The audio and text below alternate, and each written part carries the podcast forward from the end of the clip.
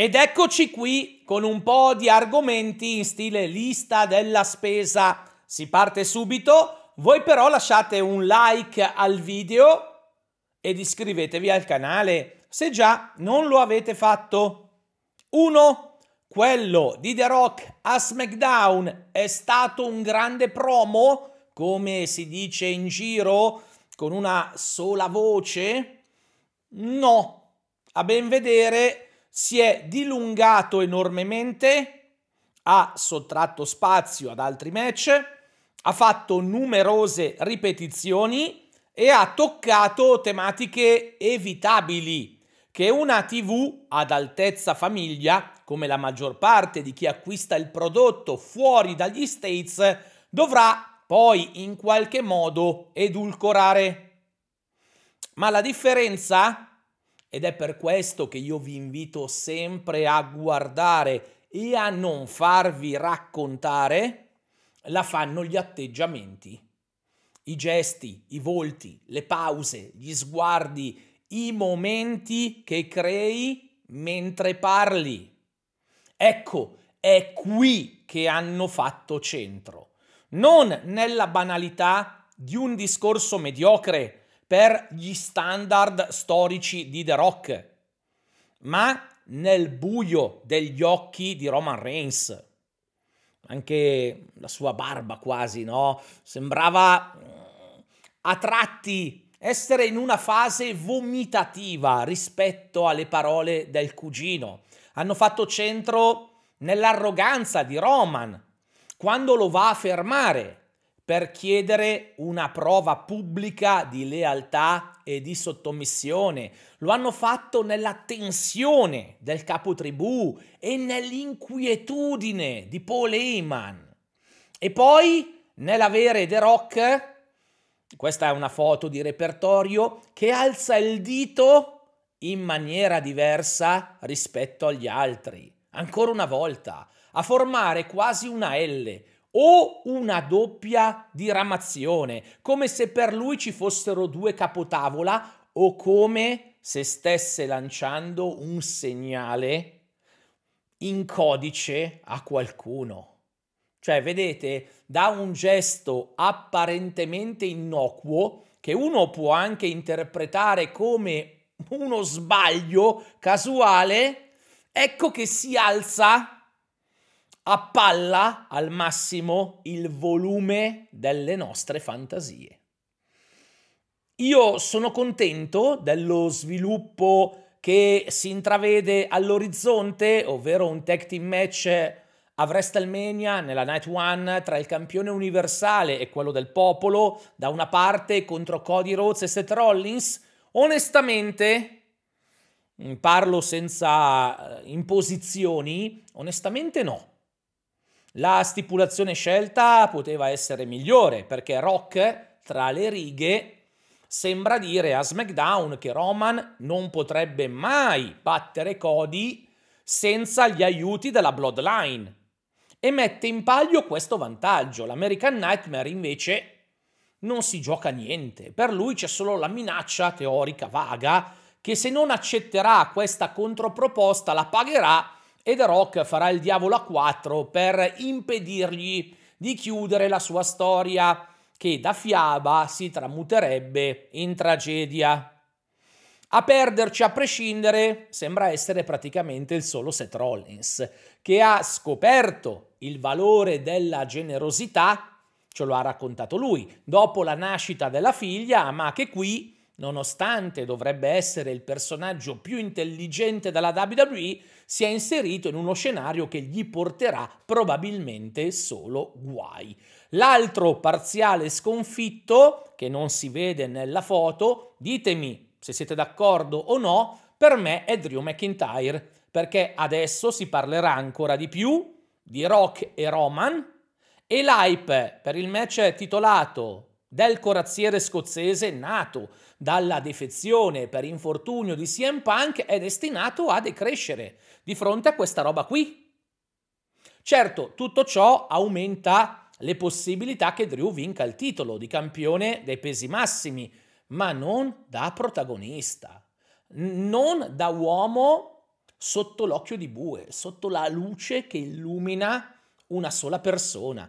In poche parole, non davvero main eventer, bensì da rimpiego, cioè da ripiego dichiarato.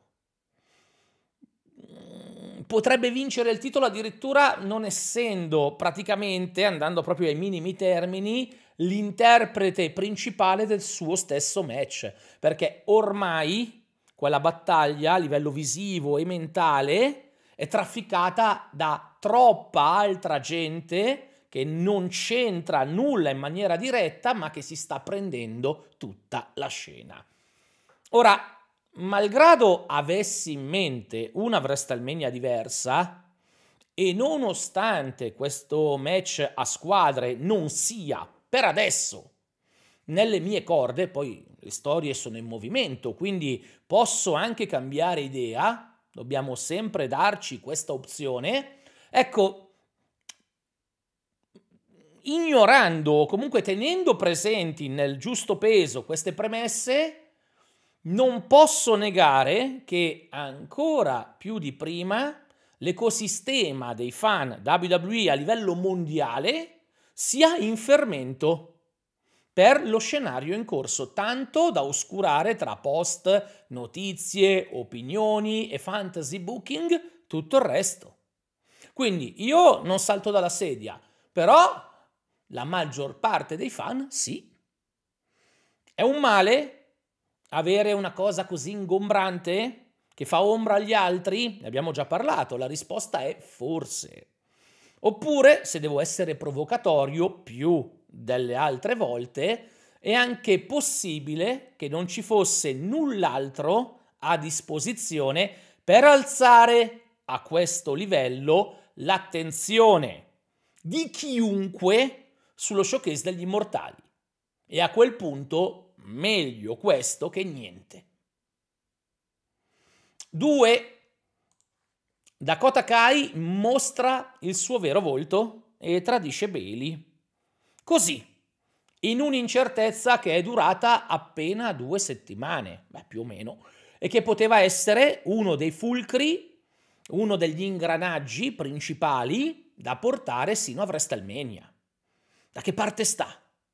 A chi è davvero fedele? A colei che l'ha lanciata nei roster dei grandi o al branco numeroso? che ti fa dormire al sicuro. Però, però siamo sicuri che Dakota non stia facendo il doppio gioco? Che non sia una spia o un'infiltrata? Certo, ricorda un po' una possibilità che in tanti stanno ora dando a The Rock, no? Un'apertura, eh, fa così perché poi magari potrebbe eh, voltare le spalle a Roman e facilitare la vittoria di Cody. Ma restiamo su Dakota, perché io non sono poi così sicuro che stia già sventolando la sua bandiera finale. Voi che ne pensate? Ma se fosse così, la situazione e eh beh, Bailey sarebbe di fronte ad una situazione disperata, a meno, io metto le mani avanti, delle solite amnesie di booking che potrebbero escludere, ad esempio, le Kabuki Warriors dalla zona bordo ring quando ci sarà il match di Bailey con Io Sky per motivi oscuri e misteriosi. Ehm, però, se tutto va come deve, se il fulcro non sarà solo Dakota, se le damage control agiranno davvero come team, è chiaro che a Bailey servono nuove alleate.